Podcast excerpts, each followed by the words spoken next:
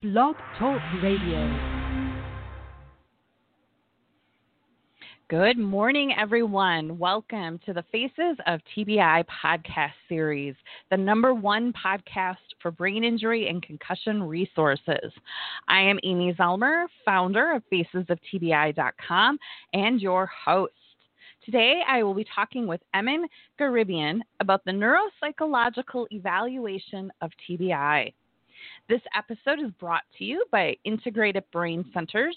Located in Denver, Colorado, Drs. Shane Steadman and Perry Maynard are experts in functional neurology and treat complex concussion cases from around the country. With over 20 years combined experience, they are leaders in helping patients who are suffering from post concussion symptoms, including dizziness, vertigo, headaches, and more. For your free consultation, you can find them online at integratedbraincenters.com. Hello, I am Amy Zellmer, and you're listening to Faces of TBI, a podcast series for survivors by survivors, raising awareness about traumatic brain injury, one podcast at a time. Those of you who might not know who I am, I am a TBI survivor from a fall on the ice in February 2014. I'm a frequent contributor to the Huffington Post, Thrive Global, and the Good Men Project, and I am author of Life with a Traumatic Brain Injury Finding the Road Back to Normal, available on Amazon. Additionally, I am editor in chief of the Brain Health Magazine, and you can get your free digital subscription at thebrainhealthmagazine.com. You can learn more about me and the podcast series at facesoftbi.com, and you can also follow me on Twitter and Instagram at Amy Zellmer. Also, don't forget to join my private Facebook group, Amy's TBI Tribe, to connect with other survivors, caregivers, and loved ones. Today, my guest is Emin Gharibian, and he is a licensed psychologist in California specializing in neuropsychological and forensic evaluations. He has 10 years of education and training in clinical psychology and neuropsychology and extensive experience evaluating adults and adolescents for psychological and, and neuropsychological conditions. His training and experience have been in a variety of clinical settings, including private practice, patient mental health clinics, psychiatric hospitals, forensic hospitals, and correctional facilities. He specializes in providing comprehensive neuropsychological evaluations for a variety of neurological conditions, including dementia, Alzheimer's, complications from stroke, traumatic brain injury, concussion, learning disabilities, and ADHD. Additionally, he also specializes in forensic, psychological, and neuropsychological evaluations for immigration hearings, civil and criminal competency, and personal injury. So, welcome to the podcast, Emin. I'm so excited to have you here today. Thank you for having me. I'm excited to be on. So, the neuropsychological exam is something that comes up quite often in our group, and I'll be fair, it doesn't always have a very positive spin on it. So, I am very thrilled to have you here today talking about this um, and just kind of sharing what to expect when you go in for for the exam and what you might expect to hear when you go in for your results as well. But I would love to start by having you share with us just how you came to work in this specialty and working with the TBI community. Sure. So I've always had an interest in doing uh, neuropsychological testing, and specifically psychological testing as well. So I started doing my training in those areas, and when you start doing neuropsych evaluations, the, you see, you know, there's a t- there tends to be a pattern with the type of cases that come up, and a lot of the times you see TBI cases, evaluations for dementia, learning disabilities, and then uh, I started doing more and more TBI evaluations just because that's what was coming in through the door at the time. So uh, as I started doing more of them, I became more and more interested. It just was a particular area that was very fascinating for me. Um, and I just started doing more and more of them, and then you know, a couple of years have gone by, about two years or so, and I get a lot more TBI cases, ranging from you know adolescents to older adults. Um, a lot of it tends to be related to legal cases. Some are related to just people that have had mm-hmm. a TBI. They want to see how they're doing cognitively. So just naturally over time in my area, I started doing them, and I started getting requests, and it's kind of grown from there. Yeah. So for me personally, um, I was about 15 months post injury when I had my neuropsych, and I was just sent by my neurologist.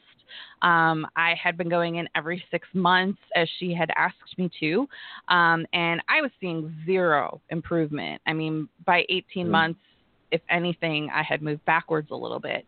And she just kept telling me, you know, give it more time. And then after, you know, when we were 15 months, she was like, well, this might be the best you're going to get. And so she sent me in for a neuropsych exam. And for me, it was about four hour exam. Um, and I know that can vary, you know, based on someone's um, abilities. Um, but you know, it was super interesting to do this exam, and I, am going to let you talk about it more, what it entails. Yeah. Um, but I remember some of the the tasks I had to do.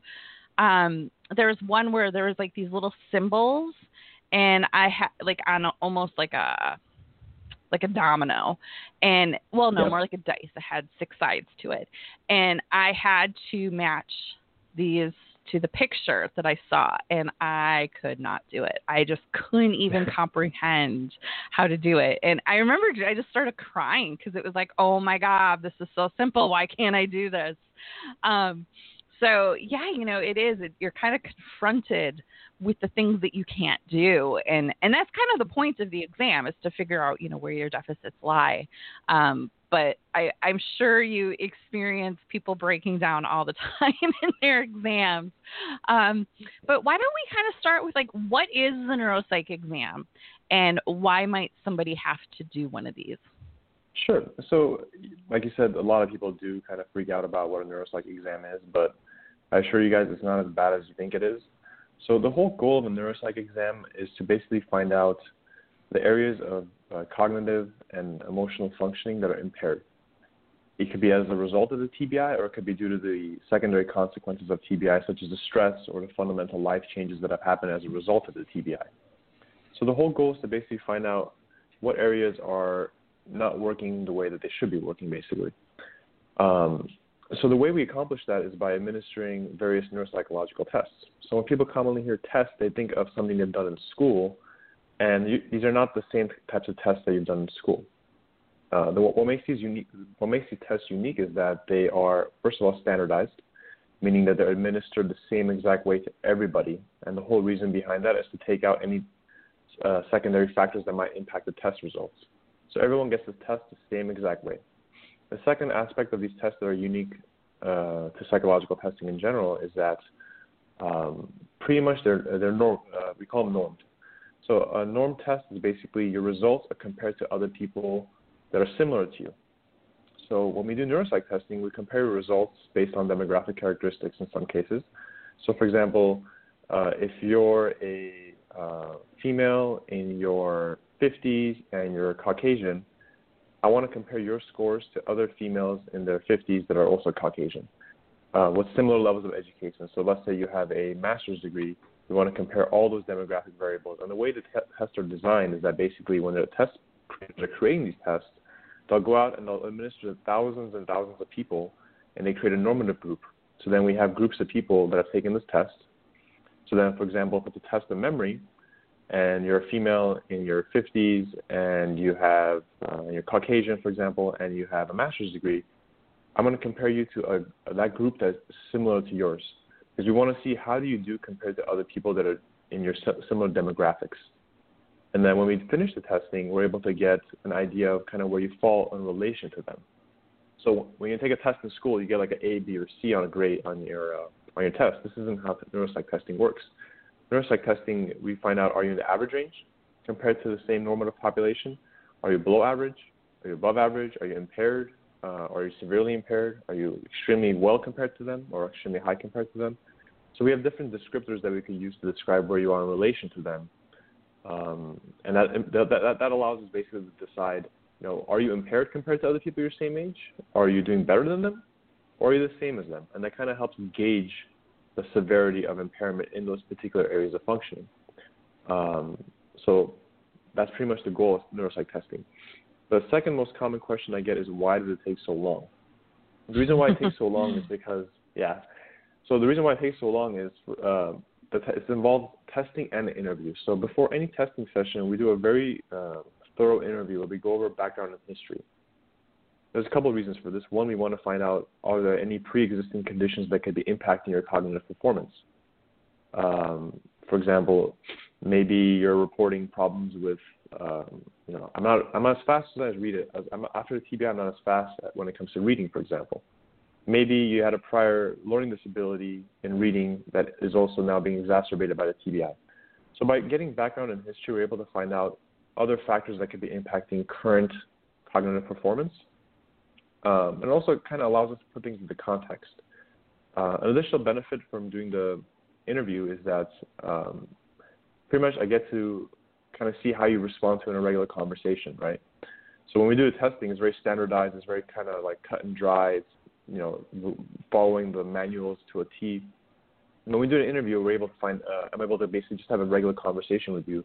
So what we do in that session with the interview and throughout the testing process in general is a mental status exam. So I'm basically looking at how's your memory functioning when I'm just talking to you. How's your attention and concentration?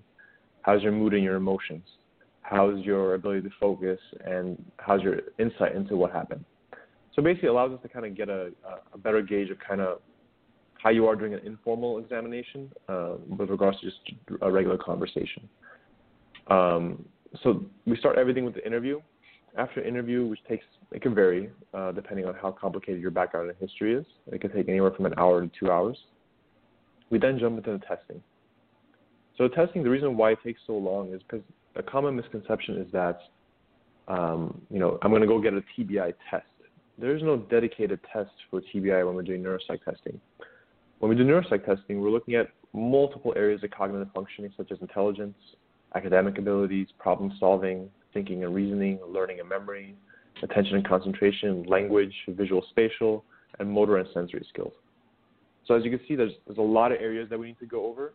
So there's different tests that measure those areas. And the reason why it takes so long is because there's just a lot of tests to give. And there's a lot of variation with how long it can take people. I've had people that are not as impaired go through the testing in three hours. I've had people that are more impaired have to take two days of testing. So there is no definitive time length. It, it varies a lot between person and person. Um, and you know, it's really up to the neuropsychologist that's evaluating you to decide: is it appropriate for me to continue testing right now, or is this person too fatigued and too tired, where it could potentially be impacting the test results? Because the last thing that we want is you performing poorly on tests, not because of the TBI, but because you're just so over the testing and it's just too overwhelming. And quite frankly, they can be a little bit boring at times. Um, so we want to make sure we remove that. You know, we remove that potential confound out of the examination, so that way when we get the results, they're more accurate, and we don't have a uh, an additional confound kind of complicating the test results and clouding them, where they could, you know, um, not be as accurate and as uh, applicable to your situation. Um, so that's basically the neuropsych exam, of like the gist of how it kind of goes along. Um, after the mm-hmm. exam, after you leave the office, is when we do a lot. Of, at least when I do a lot of the work, is basically we have to go through and score everything, interpret everything, and then write the report up. Um, so the interview might take one to two hours. The testing might take uh, three to five hours, depending on what's going on. And then once you leave, I probably spend another six to eight hours um, scoring and interpreting and writing up the test report to explain basically what do these um, scores mean, and you know are these deficits due to TBI, or are these deficits to other factors impacting uh, cognitive performance, such as emotional factors. Um, so you know, when you guys leave the office, there's a lot of work that happens in the background that people don't know about. Um, mm-hmm. But ultimately, the yeah, goal and of it's all that not, is to basically get that it, well, and it's not just a standardized te- standardized test where you fill in the little dots and it goes through a scanner, right? Like it's like what's the best word? Like interactive. Like you have to draw things and you have to like like I said, you had to like put these shapes together to match, you know, this picture. Like it's it's not yeah. just like you read a question and then fill in the answer on a multiple choice thing. So it, it's exactly. much more interactive. Yeah. Um, yeah. so, so I, I do yeah, have a question so for you, Emin. So Huh? when you administer the neuropsych exam, are you the one administering it one on one with the patient, or is it um, like a like a colleague or um, somebody else? So it depends on the model that your that your neuropsychologist uses. Um, some offices use psych techs or um, testing associates. They're called different things in every state, or people that are pre-licensed that haven't fully uh, been allowed to work independently. So basically, a, a, tech or an assistant can administer the test to you, and then the neuropsychologist will go through and interpret and write the report. Um, and sometimes it's the neuropsych doing it, the whole thing. So I do everything myself.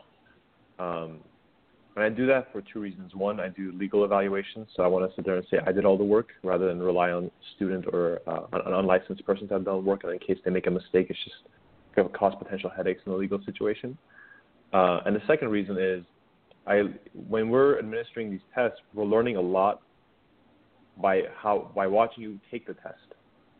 So, for example, um, like you said, the test can vary a lot. If I'm giving somebody a, a, learning and memory test where I'm reading them a word list and I'm asking them, hey, tell me what I just read to you, uh, not only am I looking for how many words you got correct, but I'm also looking at how do you approach that test.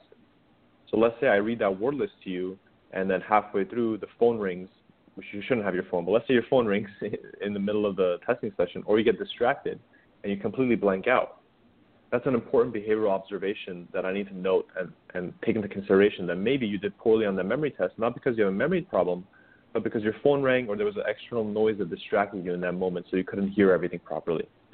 So there's a lot of um, things that could happen in a session where behaviorally you're trying to observe this person. And at least for me personally, I, I prefer to uh, administer the test myself because I get to see those uh, small behavioral uh, uh, things that might happen in the session for me to be able to then use it for interpretation. Um, granted, if you go to someone and they're using a psych tech, just understand the psych tech is also trained. They've also been supervised. There's nothing wrong with using a psych tech. Uh, so you're going to be in good hands. It's just personal preference for me to administer the test myself. But if you go to a practice where there's a student administering it, know that that student is being uh, was trained on all those tests and is also noting your behavioral observations. So there's nothing wrong if you go to a practice and they're using a psych tech or a student to administer the test to you. Yeah, you know that's really interesting because I I did have a tech administering mine, and pretty much everybody I've ever met, they said that their neuropsychologist was the one administering it. So I was always kind of like, huh, interesting. um, because I'd say the vast majority of people I meet, um, their neuropsychologist actually administered it, and and and that wasn't my case. So I always thought that was really yep. interesting. Um, I did the the pre-interview with the neuropsychologist, but then the actual test part was with um, the tech. Um, so let's talk a little bit about after the test and when you come back. I for me it was a couple weeks later. I went back to get my results, and you know I know if you're a regular listener, you've heard my story before, um, but so in my pre-interview, you know, she had asked like, what what am I most challenged with? What am I struggling with? And for me, it was my short-term memory. My short-term memory was like non-existent. Like I couldn't remember, you know, three minutes later what I was about to do, um, unless I wrote it down. And also just like I couldn't I couldn't keep focus. Like if somebody was talking to me, I would lose Mhm. focus like uh, two sentences into the conversation, um, and it was super frustrating for me. And that was not my normal, right? Like, I, like Yeah. I um I was a photographer. I ran my own studio. I ran my own business for 20 years. So like multitasking was you know my game, and so like this was all so new to me, and it was very very challenging. And like I said, I was 15 months in and hadn't seen any improvement yet. Um, so when I went back in for my results, first she explained to me how like you you can't really fake the test. There's built-in fail-safe, so you can't really fake anything. However, I think you didn't try hard enough with the memory stuff. And I just looked at her and was like, excuse me and Yeah. she told me that i scored worse than a dementia patient on my short-term memory and i was like yeah that sounds about right like i mean my memory was like gone and i remember trying so hard to remember those lists of words right and then like yeah. later you'd have to recall like which words were furniture which words were fruits or you know and i remember trying so so hard and it was so challenging and for her to say that I didn't try hard enough, I was like, "Are you kidding me?" Um, and then yeah. the spatial reasoning uh, was also off the charts bad for me, which you know, going back to that exercise I said, I I just cried through the whole thing. Um, yeah. So at the end, she basically looked at me and said I was just depressed. It wasn't TBI related, and she wanted to give me Ritalin, antidepressants, and sleeping pills. Mm-hmm. And I remember just looking at her and I'm like, no, how is that going to help a brain injury? And she's like, oh, you don't really have a brain injury. I, I was just like so astounded and it left such an incredibly bad taste in my mouth for neuropsych. And that's why I'm, I'm so happy to have someone like you on here sharing. Um, cause she yeah. supposedly was like the TBI expert here in Minneapolis. Um, so yeah, like let's break that down. Like what what happened there with my exam? So it's so when it comes to doing TBI evaluations, um, you know, there's different grades of TBI that you could have potentially have had. So I, am not sure about all the details of yours, but I'll go over in general like what the goal of the feedback is and kind of um, how it should look like. So the, the whole goal of the uh, of the feedback is to basically go over the test results and kind of explain it to you in just plain English. Hey, this is what's going on. So the thing about these tests, like I said earlier, it's not a TBI test. You know, these are measuring general cognitive areas yeah. of function, which are impacted by a variety of conditions. People are often really uh, they don't understand that depression, for example, and anxiety could significantly impact test results. Um, so part of the TBI evaluation is not only looking at the test results, but do they make sense in the context of the type of TBI that somebody had? So, for example, if you have a minor TBI, okay, where you are not really unconscious for very long, there's very little post-traumatic amnesia, there's no positive uh, uh, results on imaging like a, C, uh, like a CT or an MRI, we expect a certain profile to appear, right?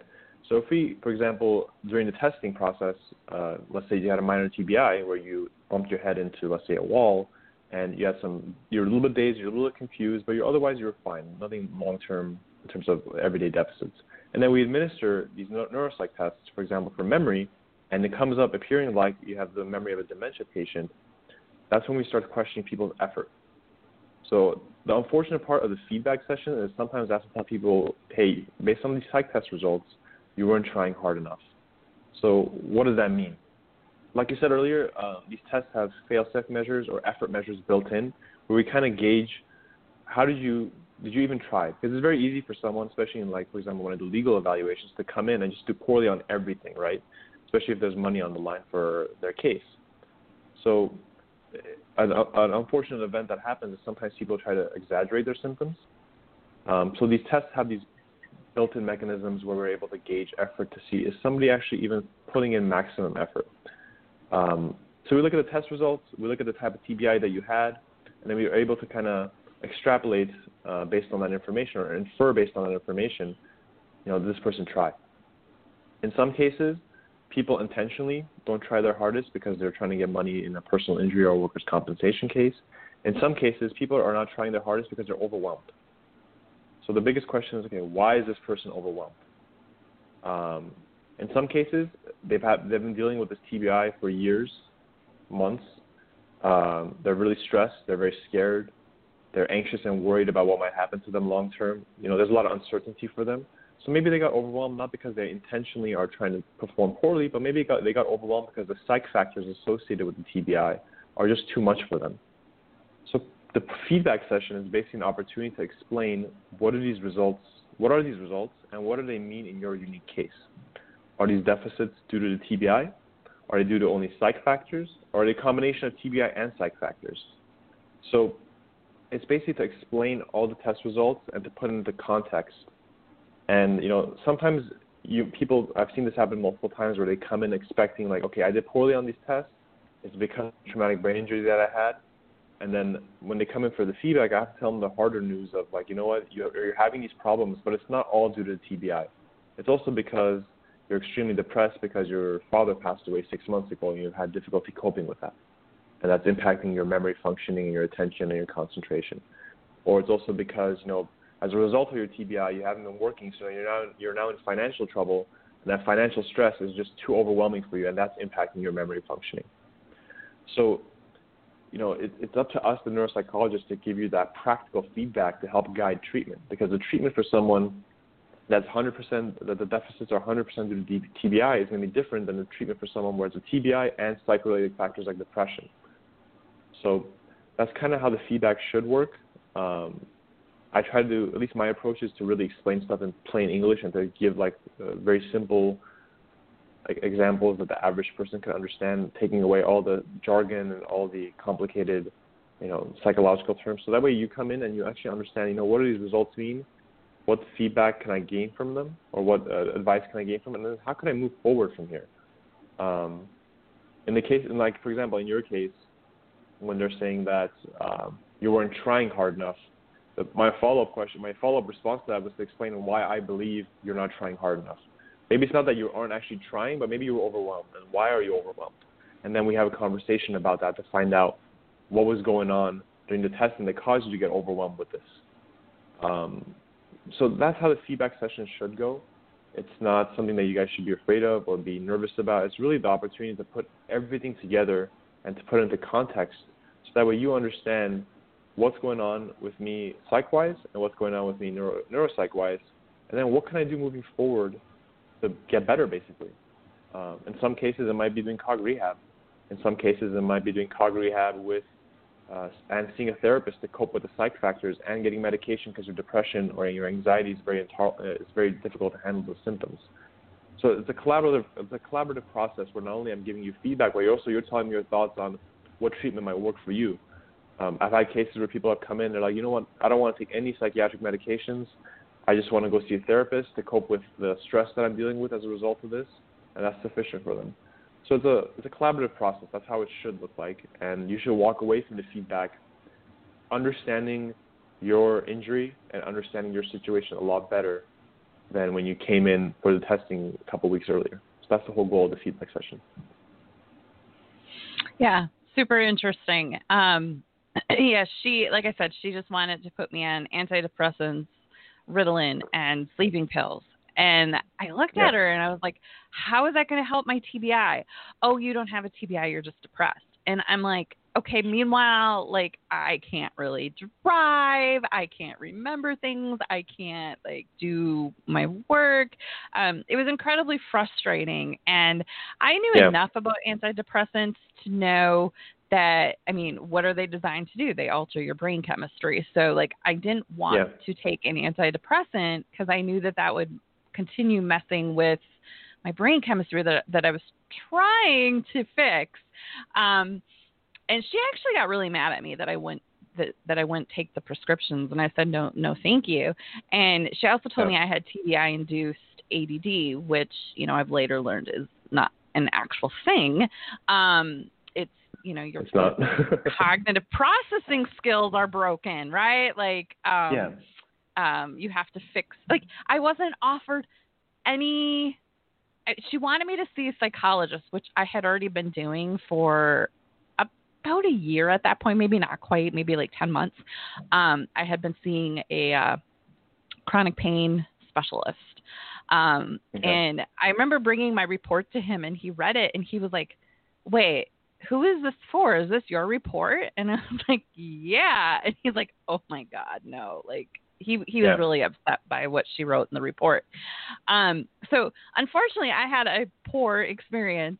Um, you know, um, but you know, other people have gained wonderful insight into their injuries from their neuropsych exams, and so that's why I always appreciate having someone on who you know can break it down and help us understand what it is.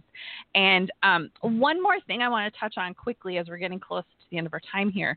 Um, mm-hmm like why people might be sent for a neuropsych exam like we kind of touched on it but um, in my case it was just the the neurologist wanted to see what type of rehab i should be having which then i was never offered any um, it took me another year to find it on my own um, yeah but also, people are sent like you said, for legal reasons, um, if they if they have a legal case. Um, so, what are just quickly some of the reasons people could be sent for the neuropsych exam? Okay, uh, like you said, one is rehab, is to find out what areas are strong versus weak, and what the level of impairment is. So then a rehab specialist can look at that and find out what kind of rehab program to design around that. Two, legal reasons, in either criminal or civil cases. If there's a head injury involved, they can be referred for a neuropsych evaluation. Another third reason, which is pretty common too, is neurologists will sometimes send somebody for a TBI evaluation where they are wondering, you know, you know, the scans look, everything looks good on the scans. MRI is clean, CT scan is, is clean, but they're reporting all these problems and these difficulties. What's going on? They just they're not sure what's going on, so they want the testing to find out uh, on actual functional tests of everyday every that measure kind of like everyday abilities. How are they performing? And in some cases, you know, believe it or not, people actually do exaggerate their their injuries for secondary gain. So sometimes the neurologist is wondering, you know, is this person faking it? Uh, I want to know if, if their symptoms are legitimate because when the neurologist meets with you, they're just relying on self-report. When we administer the psych testing, we're able to compare you to other people and see how you're falling into it. And we're also able to give the validity test to see if you're putting adequate effort.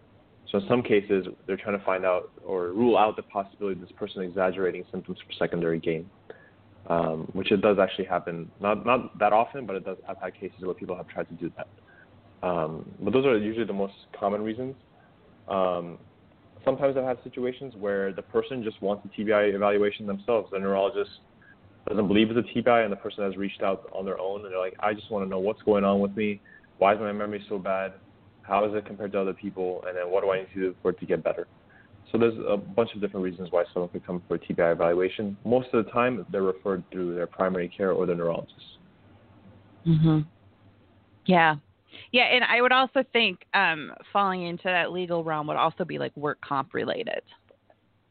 Yeah, work comp. Um, it could be an injury they had on uh, the job, or it could be in personal injury cases. It could have been a car accident. So you're driving down the road, you got rear-ended, you had a TBI, and now you have an attorney that's representing you, trying to um, get a compensation for either damages or compensation for treatment, uh, depending on the circumstances. Those are the common areas where cases come to me for evaluations, and that should be across the board for most neuropsychologists. Mhm. Yeah. Well, thank you so much for being here today, Emin. Um, such an important topic for our listeners to understand and um, know how to be prepared or i guess prepared isn't the right word but you know i think often people are not told i wasn't told it was like an all day event um yeah. and i was there i think mine was approximately like four hours i i don't fully remember anymore, but it was somewhere in that four hour range. And I know a lot of other people have said six, and I've had numerous people tell me they had to go in two days in a row. So just, you know, being prepared that it's not just you know, like a one or a two hour appointment. You're going to be there for a while and you're going to be absolutely exhausted afterwards. Um, it just, you know, it's very um, uh, emotionally and cognitively draining. So uh, just going into it knowing um, to be prepared. So thank you so yeah, much for being here today, Emin. Oh, go ahead. Mm-hmm. I was going to say, if you're one advice I want to tell people is if you're in the appointment and you go meet with the neuropsychologist and you're getting absolutely overwhelmed and you're tired, let us know. We could always reschedule it and have you come back another day. Our goal is to get accurate results. So if you're just fatigued and you're tired, or let's say last the night before you didn't sleep a full, you know, six to eight hours, um, you've been battling a cold, something along those lines, you know, it's important for us to know because then we could go ahead and, and reschedule or break the testing up into multiple days so that way our results are accurate. That's the most important thing for us is we want accurate results so that way we could give you the best feedback so that way we can help you with your treatment and rehab. Awesome. Awesome. And I do have your website in the show notes. So if anyone wants to get in touch with you, um, they can look in the show notes for your website. Um, are there any other ways uh, you would want people to know how to follow you or get in touch with you? Uh, just through my website. You know, I, I, people email me random questions all the time. I'm happy to answer them as best as I can. Uh, I have a bunch of blog articles in there that talk about the neuropsych exam and what it looks like, and also what a typical TBI profile on testing looks like, so that way people get an idea of, like the, some of the neuropsych science behind it. Um, and if you want to get in touch with me, I'm on LinkedIn. Um, people message me all the time on there as well. So LinkedIn or my website are the best ways to get a hold of me. Awesome. Well, thank you again for being here today and just sharing your time with our listeners. Thank you for having me. This was great. And thank you, everyone, for listening. I really hope you got some great information today. And again, you can go in the show notes and click the link to his website. And just another big thank you to Integrated Brain Centers for bringing this episode to you today. You can get your free consultation at integratedbraincenters.com. And just a reminder you can find previous podcast episodes on most streaming platforms, such as iTunes or at facesoftbi.com. And you can follow me on Twitter and Instagram at Amy Zellmer. And also, please do join Amy's TBI Tribe on Facebook to connect with other survivors, caregivers, and loved ones. Thank you so much for listening, and thank you for being a part of my journey. Have a great day, everyone, and I will see you in the next episode.